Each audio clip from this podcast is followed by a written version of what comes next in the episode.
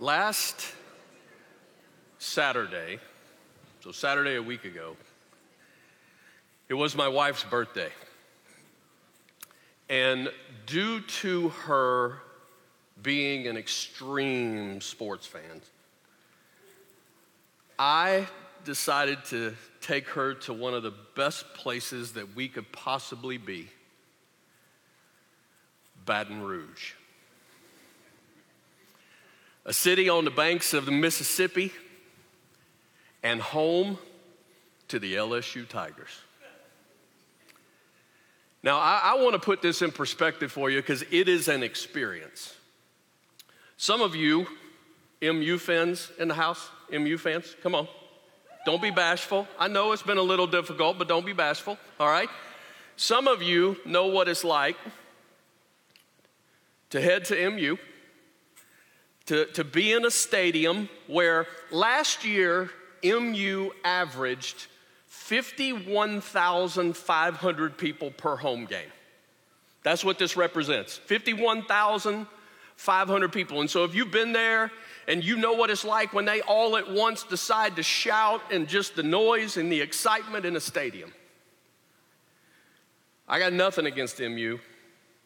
I've only lived here for 25 years, so it just wasn't where my heart first belonged. My heart belongs here, where in Tiger Stadium last year, per home game, they averaged 100,800 people. So I'm just trying to say you got to take 51,000 and double it. It is big and it is loud. And there really aren't any words for me to describe what that experience is like.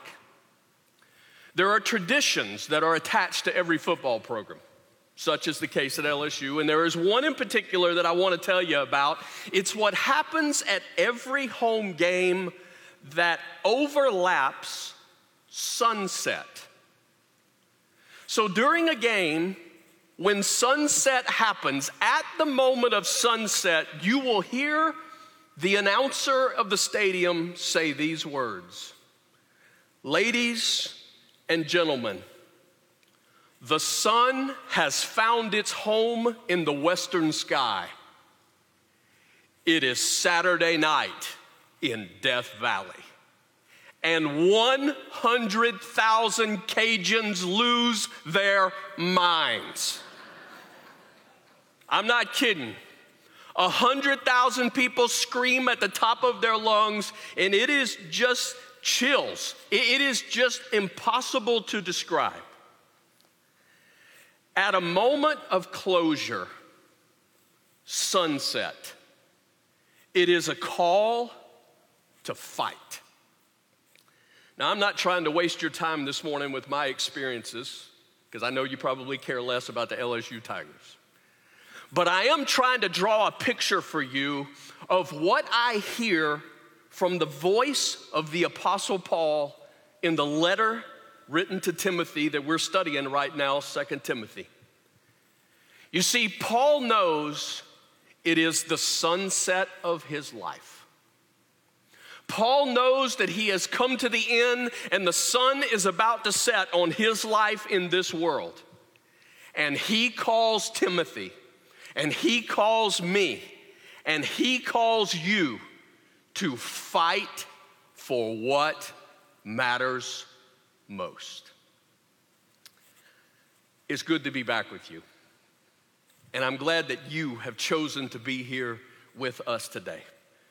I want to send a shout out to the Adrian campus. Hope that you guys are doing good. Actually, everybody ought to be doing good today because you got an extra hour of sleep, right? If, if you wanted it right? We should be good, doing good today. So we're, we're going to dig right in. I want to encourage you use the outline that you got in your in your worship guide today. There's some blanks for you to fill in. The reason we do that is to help you hold on to what we're going to talk about in these next moments together. Before there was salt life, you know what I mean when I say salt life? And before there was urban life, and before there was any of the other lives that you see stickers on the backs of cars and trucks, before all of that, there was Jesus' life.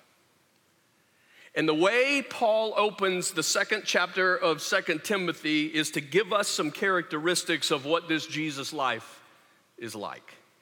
So Second Timothy chapter 1 or chapter 2 verse 1 reads like this.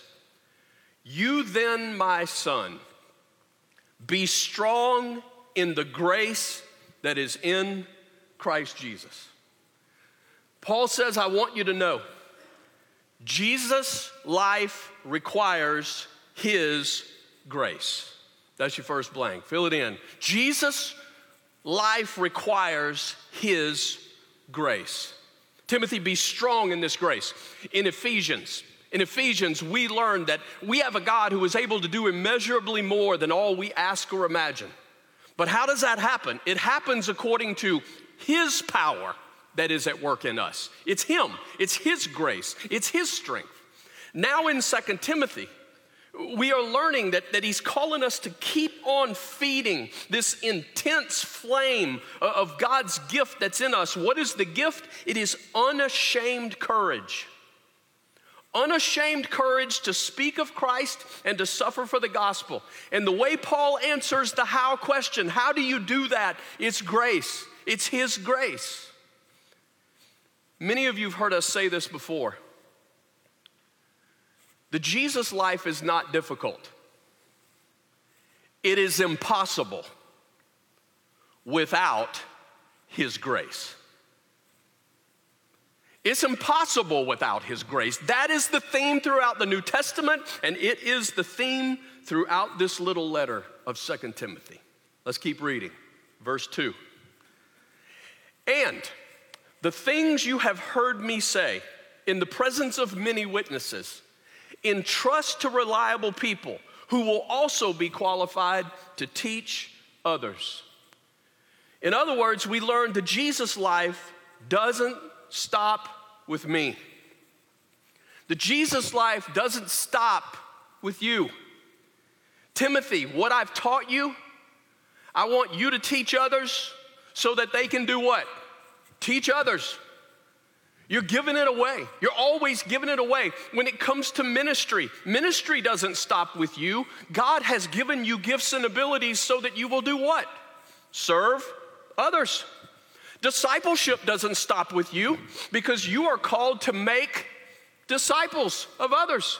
Evangelism doesn't stop with you because you are commissioned to share the good news that you have heard. It's changed your life, and now you are to spread that news. It never stops with me or you. God, give us a faith that doesn't stop with us. Let's keep reading. Verse 3. Join with me in suffering like a good soldier of Christ Jesus. Paul says Jesus' life also involves suffering. Now, we talked about last week, this really is a theme. It really is the message of this letter of Second Timothy. There's only four chapters in the letter, and more than 14 times, Paul talks about unashamed suffering. The message is if you want an easy life, don't follow Jesus. If you want a comfortable life, don't follow Jesus. Now, if you want to know the highest joy and the ultimate peace and the greatest love, then follow Jesus. But know that in following Jesus, there will be suffering. Suffering. And because of that, it is the reason that we chose the title for this series that we have chosen. It's a study of the letter of Second Timothy, but a series that we're calling Grace and Grit.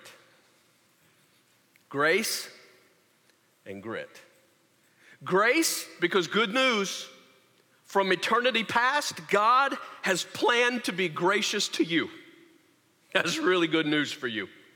Even before you were born, He planned to be gracious to you. But this Jesus life also involves a grit, Paul says. because he calls us in this little book to feed this fire that is within us. He calls us not to give up, not to give in. He calls us to fight all the way to the end, although he knows there will be suffering in this fight. Last week, we learned a quote from a guy named Dallas Willard. It said, Grace is not opposed to effort, but it is opposed to earning. And what we mean by that is the grit that we're talking about here is not just gritting this out trying to find the favor of God. No, that comes by grace. But the grit we're talking about in this study is because God's grace has already been poured out on us. That's why Paul's willing to suffer. That's why Paul's willing to keep on fighting. That's why he's in prison. It's why at times he's rejected. It's why sometimes he goes without food or shelter or sleep. And it's why Paul is calling us to the same level of grit. So for Garden City, did you enjoy the grits this morning?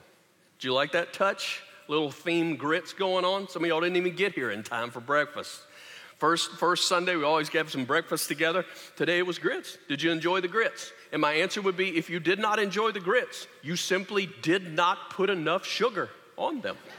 I told you. You just got to put a little more sugar. Funny story last week, or not last week, two weeks ago, when, when we had that talk, a lady came up to me right after service and she said, So, what part of the South are you from? I said, Louisiana. She said, Oh. I said, What? She said, Well, that explains why you don't put salt and pepper on your grits. Oh. I said, Where are you from? She said, Georgia. So I neglected to tell you that it depends on where you're from, but the, but the point's still the same. You got to understand the purpose of grits. They are a container for something else. They might be a container for salt and pepper, they might be a container for butter and sugar. But the point is, grits alone, mm, not really that good. But in the right context, good. It's the same principle we're trying to understand in this walk of faith. When we talk about grit, when we talk about fight, when we talk about working hard, it's not grit alone. That doesn't work. But in the context of grace, Paul says this is something good. So, the question Paul's going to answer for us today then is how are we fit for such grit? How are we fit for such grit that we are called to live out? Let's read a little bit more. Verse 4. No one serving as a soldier gets entangled in civilian affairs, but rather tries to please his commanding officer. That's an image translates for us today, right? Somebody in the military, your attention is not all over the place, all, all kind. No, no, your attention is on your commanding officer. So, this is the way we're going to say it. When we talk about being fit for grit, it starts with a focus of the soldier. It's about having a focus of the soldier. And with each one of these, I'm going to give you an application piece of it. It's like, then how should this affect us? How should it affect us individually? How should it affect us as a church? Well, this is how it, it would affect us. We've got to learn to measure success by insistent obedience. We got to learn to measure success by insistent obedience because our focus is on our commanding officer, not everywhere else. In other words, we don't measure success by the praise of people. We don't. We don't measure success by people's praise. We got to make sure we measure success by the praise that comes from our God. It means we don't measure success even by results. Do you get that? Now, that one messes with us because everything else in the world in which we live measures success by results. You, you, a corporate world, any other part of our society would say to you if you're not getting results, you are failing. if you're not getting results, you are failing. But that is not how it works in the kingdom of God. And that's why I think we struggle with it so much. Does God want His church to grow? Absolutely. Does He want us to celebrate the growth of His church? Absolutely. But sometimes things like numerical growth is not always an indication of real growth. Would you not agree with me? Sometimes people can attend church but not obey Jesus. So we can come together and count the numbers and go, we got more people here this week. But if it's not centered in obedience to Jesus' lives that are insistent on just having our focus on our commanding officer, then that's not really faithful. When you read the book of Hebrews, you find a long list of people who are described as faithful. I often refer to it as the Hall of Faith because it's a long list from the Old Testament all the way forward. You read that description, sometimes God would do things like shut the mouths of lions so that lives could be saved. But you read it, other times the mouths of lions were left open and lives were lost. And on both descriptions, the people were described as faithful. Why? Because they were obedient to the only one, their commanding officer. That, that's why they were faithful. Sometimes prophets would declare God's word, and big numbers of people would turn toward God. Other times, prophets would declare God's word, and nobody would listen.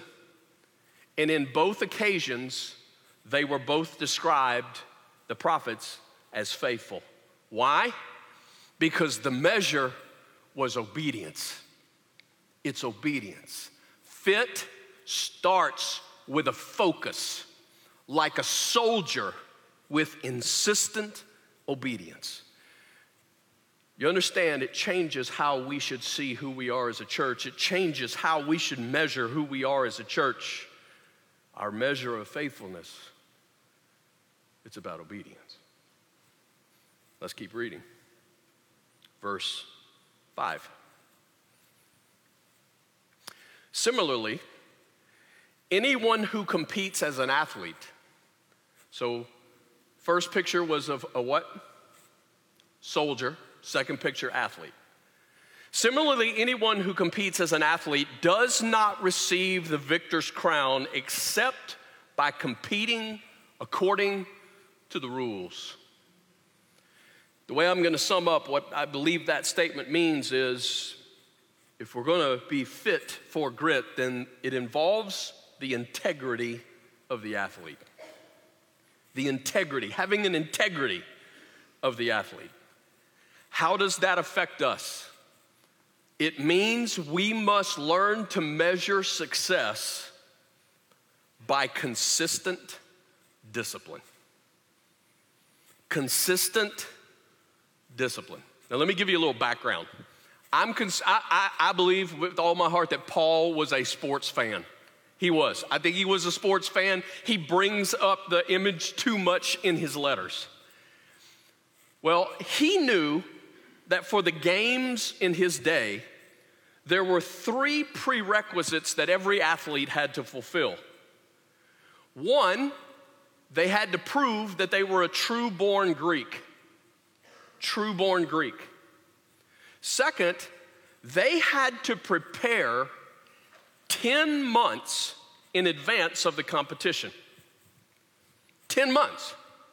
And a part of the process is that that athlete would stand before the statue of Zeus and he would swear that he had planned or prepared for 10 months.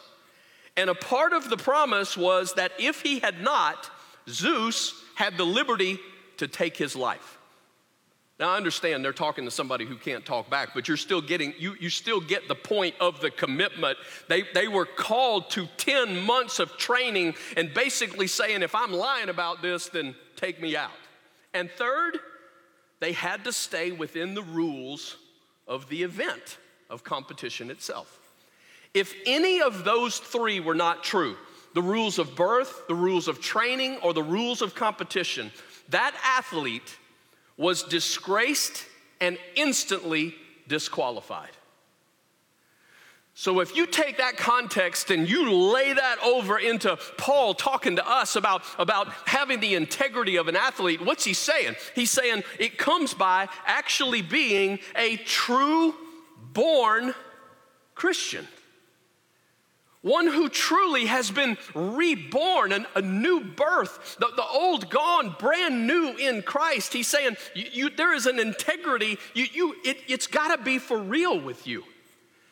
And a real believer must have uh, training in, in the matters of self denial. That's really what training's all about. You, you watch an athlete who goes through a process, they deny themselves usually of the things that they really want, in order to train their bodies to be at full strength. It's about self denial. And then he says, You gotta compete. You gotta. You got to be compelled to win. You actually have to get in the fight. You actually have to get in the game. One of the ways we talk about it around here is putting on the jersey, right? That you identify with who you belong to. But what I've come to realize that in the church, there are a lot of people wearing jerseys, but they bought their jerseys at Academy Sports. It's not because they're actually on the team. They may sit in a room and wear a jersey, but they're not actually on the team. But Paul says when all those things are in place, you are going to be a disciplined competitor, and victory belongs to the disciplined. We'll come back to that a little bit. Fit involves focus, fit involves integrity. And then check out verse 6. Verse 6. The hardworking, who's up now? A farmer now, I love the fact that the three images that Paul picked still transfer today. They really do. When we hear those images, we're not going, hmm, what is that? I mean, all three of them continue to work. The hardworking farmer should be the first to receive a share of the crops. I think the quality that Paul's given us from the farmer is what I would call a tenacity. It is a tenacity. And therefore, we must learn to measure success by a persistent work ethic. A persistent work ethic. The verb there means to work to the point of exhaustion. It is literally to wear yourself out, to sweat, to strain. Somewhere along the line, um, there is some false information that I think gets fed to followers of Jesus that if something requires a whole lot of work, it must not be from Jesus. If something brings a weariness to you, which means you're supposed to rest on a regular basis, by the way. You'd be amazed what happens if you rest on a regular basis. But if it brings some, tight, some sweat, some work, it, if it's hard, then it must not be from Jesus. Well, we're, we're not reading the same letters. He says, You got to do what must be done, no matter what the weather, no matter what the difficulty, no matter how mundane it might be. It is the picture of a person who works to the point of total exhaustion even in perpetual, what I'm going to call just humdrum duty. In other words, the farmer is not necessarily like a soldier who can wear the badges of courage and knows the glory of victory. He's not like an athlete who, who wears the crown on his head and steps onto the podium for the applause of people. No, the, the farmer plows and sows and tends, fights the frost, fights the heat, too much water, too little water, bugs, weeds, you name it, but he patiently waits and he patiently works because he wants to see the crop come in. But many days, it is not a great thrill it's just the ordinary, almost boring, humdrum routine. But he keeps going. He keeps going. Do you know that that is a part of ministry sometimes? Do you know that that is a part of following Jesus sometimes? That there are those seasons sometimes where you go, I'm not really seeing anything happen. I'm not, I'm not really seeing any lightning bolts today, not seeing any mountains being moved today.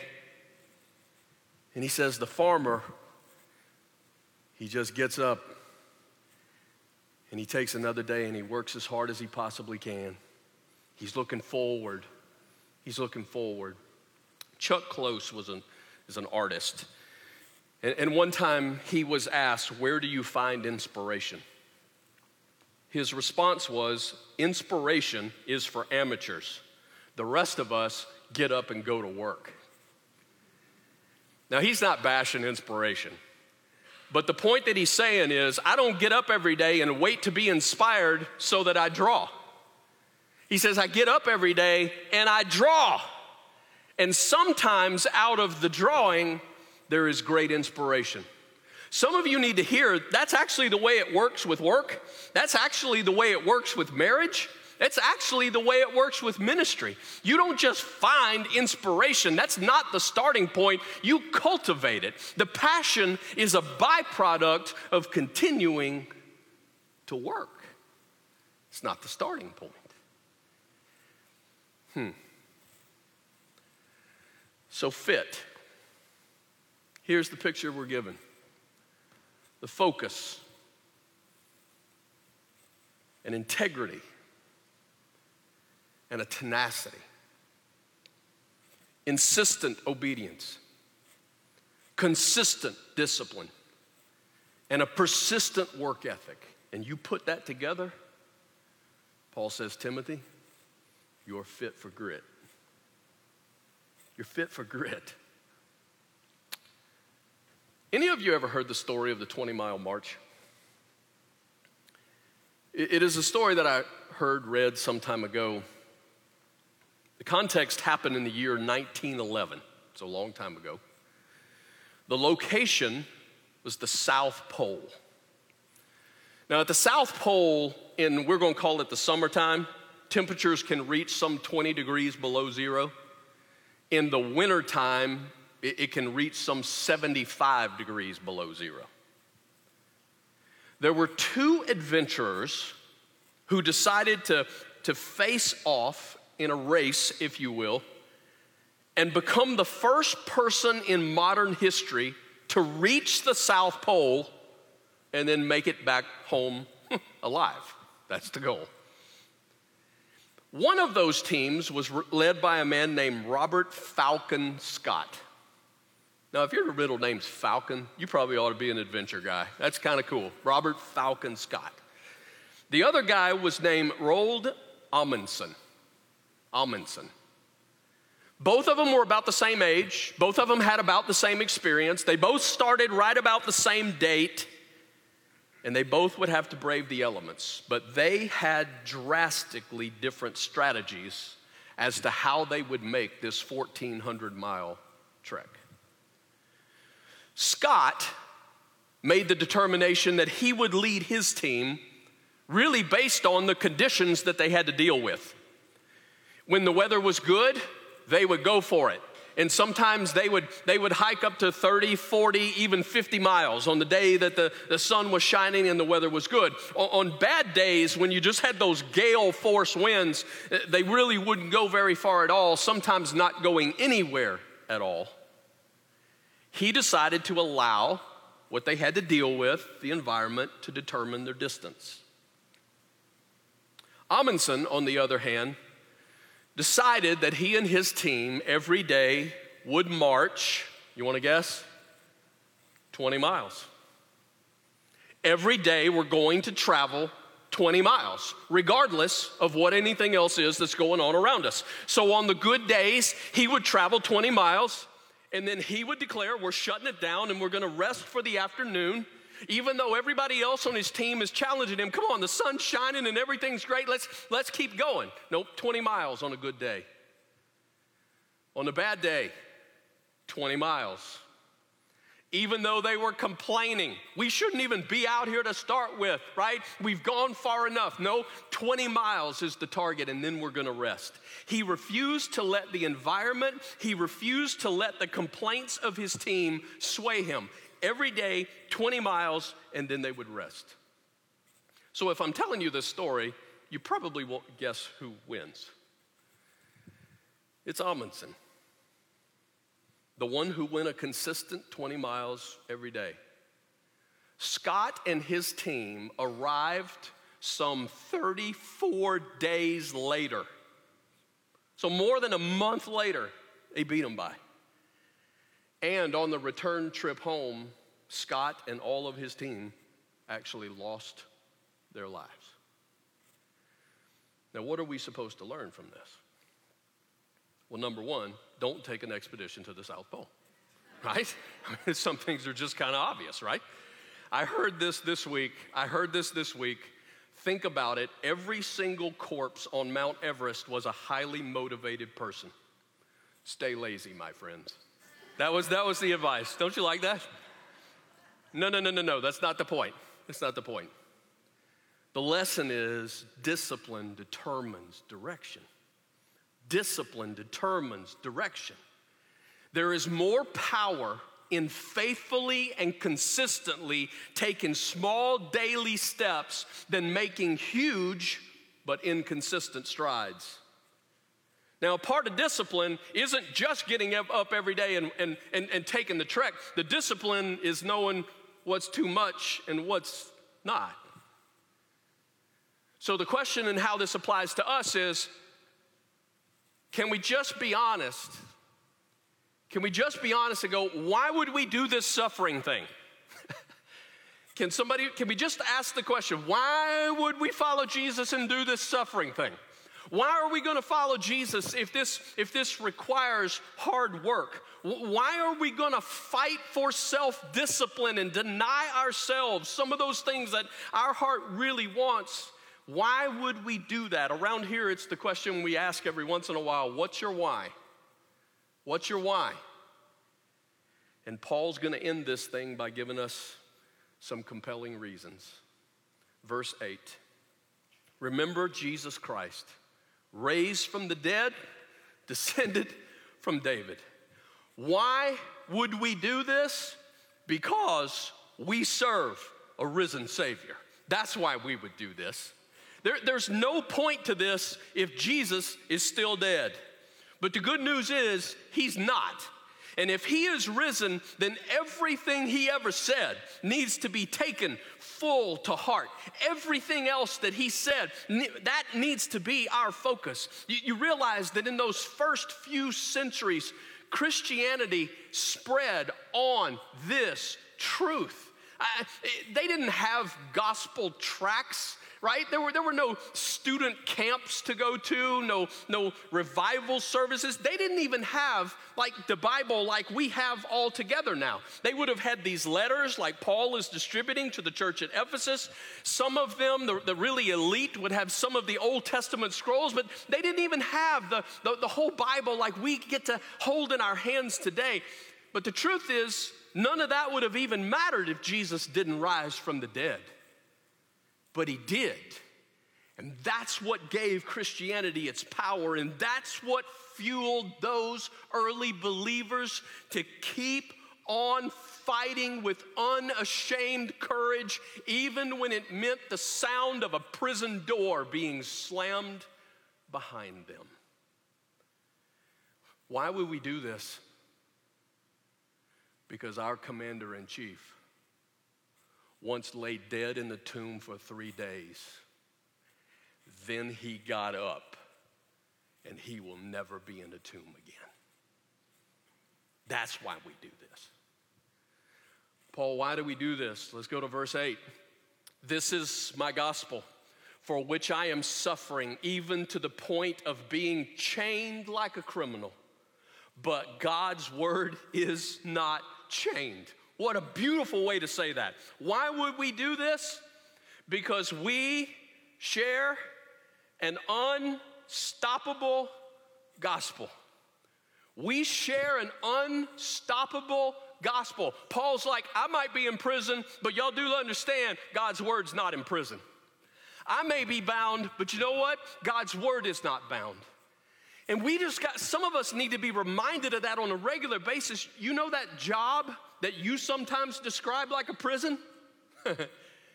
You go, uh, my, my job, this is, this is the way I feel. Maybe that's how you feel in your marriage. Maybe that's how you feel in your family. Maybe that's how you feel in your school. Uh, you might even feel that way in your church. But I'm saying, did you know that even when you feel trapped, God's word is not trapped? His word is going out in power always, even in the very place of your suffering. Some of y'all are going through some difficult stuff right now. God's word is not chained, His word is moving forward with power, even though you may not see it every time. Believe it. Why would we do this? Verse 10. Verse 10 Therefore I endure everything for the sake of the elect, that they too may obtain the salvation that is in Christ Jesus with eternal glory. Paul says, You want to know why we do this? We do this because we fulfill an eternal purpose. That eternal purpose is this if you are a follower of Jesus, there are people in your life that God has placed by you so that you might be a part of the picture, an instrument in some way of helping them see their need for Jesus. Do you know that? If you are a follower of Jesus, God has put people by you for the purpose of Him using you as an instrument that they might see their need for Jesus. He entrusts you with this message that you would be the one. Do you believe that? Let that empower you, let that encourage you. The grace of Jesus is not supposed to stop with you. He's put people by you.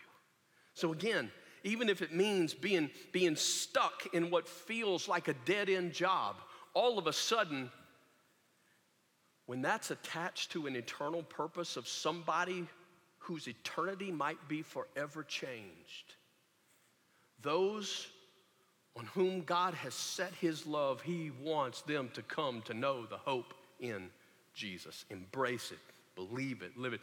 This is a statement that just I've wrestled with in my mind over the last couple of weeks.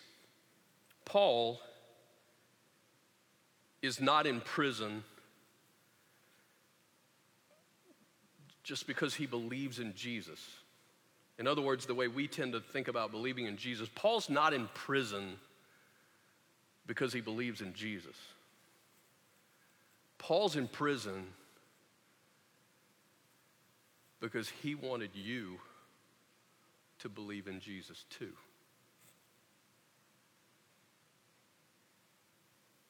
In other words, he didn't just claim to believe and keep his mouth shut in a difficult circumstance. Well, where I work, well, where I go to school, where, where I'm at, here's the pushback and here's what people do. And so, you know what? I'm not real loud about it and I don't, I don't really talk about it a whole lot. I just try to keep my mouth shut. Paul doesn't, Paul's not a guy who associates believing in Jesus with keeping his mouth shut. So he's not in prison just because he would say at church, I believe in Jesus. He's in prison because everywhere he goes, he wanted you to believe in Jesus too. God, give us a faith that doesn't stop with us. One more, verse 11. Here's a trustworthy saying If we died with him, we will also live with him. If we endure, we will also reign with him. If we disown him, he will also disown us. If we are faithless, he remains faithful, for he cannot disown himself. Now, we could do a whole sermon just on that text, but I'm going to try to give this some summary. There's two positives and there's two negatives in that little, in that little piece. He says, in the context of suffering, so here's believers who are suffering because they belong to Jesus and they're bold about declaring it to the people around them. He says, if that costs you your life, you're going to live because it's bigger than this life. This is just a blip on the radar of what an eternal life means a life with Jesus. If this suffering costs you your life, you're going to live with Him. And if you are enduring this suffering, maybe it doesn't end up costing you your life directly, but you are going through so much struggle. He's saying you realize for all of eternity, you are going to reign with Him. You're going to reign with Him. So, what are we looking at here? Why would we do this? It's because of Jesus' promise. He's promising. Even if you lose your life, you live with me forever. Even if you are enduring suffering, you are going to reign with me forever. It is a promise that there is a bigger picture here. But he's also honest to say, but if you disown me, I will disown you. And if you are faithless, which I believe here is just another way of describing what disown means. It's another word that means the same thing. He's saying, You understand, though, he will be faithful because he cannot disown himself. So, even to the unbeliever, he is faithful. That his warning to you is if you reject this Jesus, there is an eternal consequence, an eternal separation, there is an eternal punishment, and He will always be the faithful judge who is true to His word. Because what He promises, He always fulfills. What He says, He is always true to. So come on, you're going through the struggle. His promise, His promise. Most of us are not in struggles right now where we are fearing for our life. Most of us are not. I told you that's the clash. That's the clash that's happening from the context of Second Timothy, where most of the people that Paul's writing this letter to, it really is a possibility that if they are unashamed courage, if they demonstrate unashamed courage, speak about Jesus, they, they are going to end up in prison and some of them are going to die. Most of us, our worst scenario is we're going to say something and we might offend somebody. I suppose there could be a, a scenario where somebody could lose their job. I mean, there, there's some, but it's not life and death. But the promise, the promise He's saying, Come on, no matter what this costs you, you, you are going to live with me. No matter what this costs you, you are going to reign with me. No matter what this costs you, I will be with you. And then, obviously, for us who are his children, there, there is an ultimate promise that one of these days, he's coming back.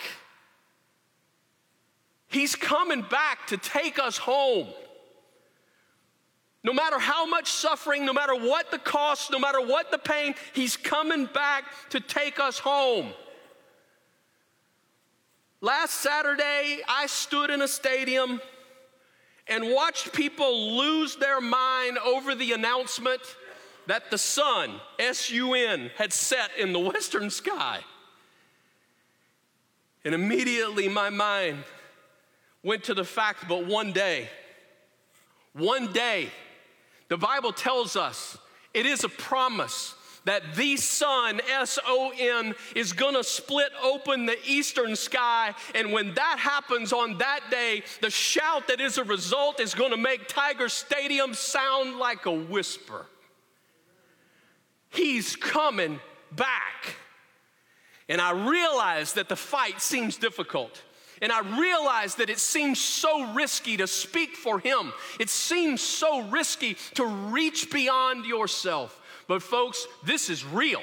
This is real. And His promises are true. So, fight. That's the call. Fight with the focus of a soldier, with the integrity of the athlete, and with the tenacity of a farmer. You gotta keep on fighting.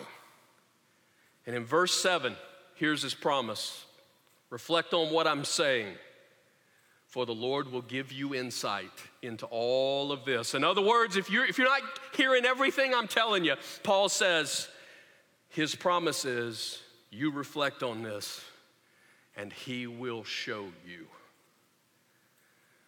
So, why don't we take a few minutes and let's ask him to do just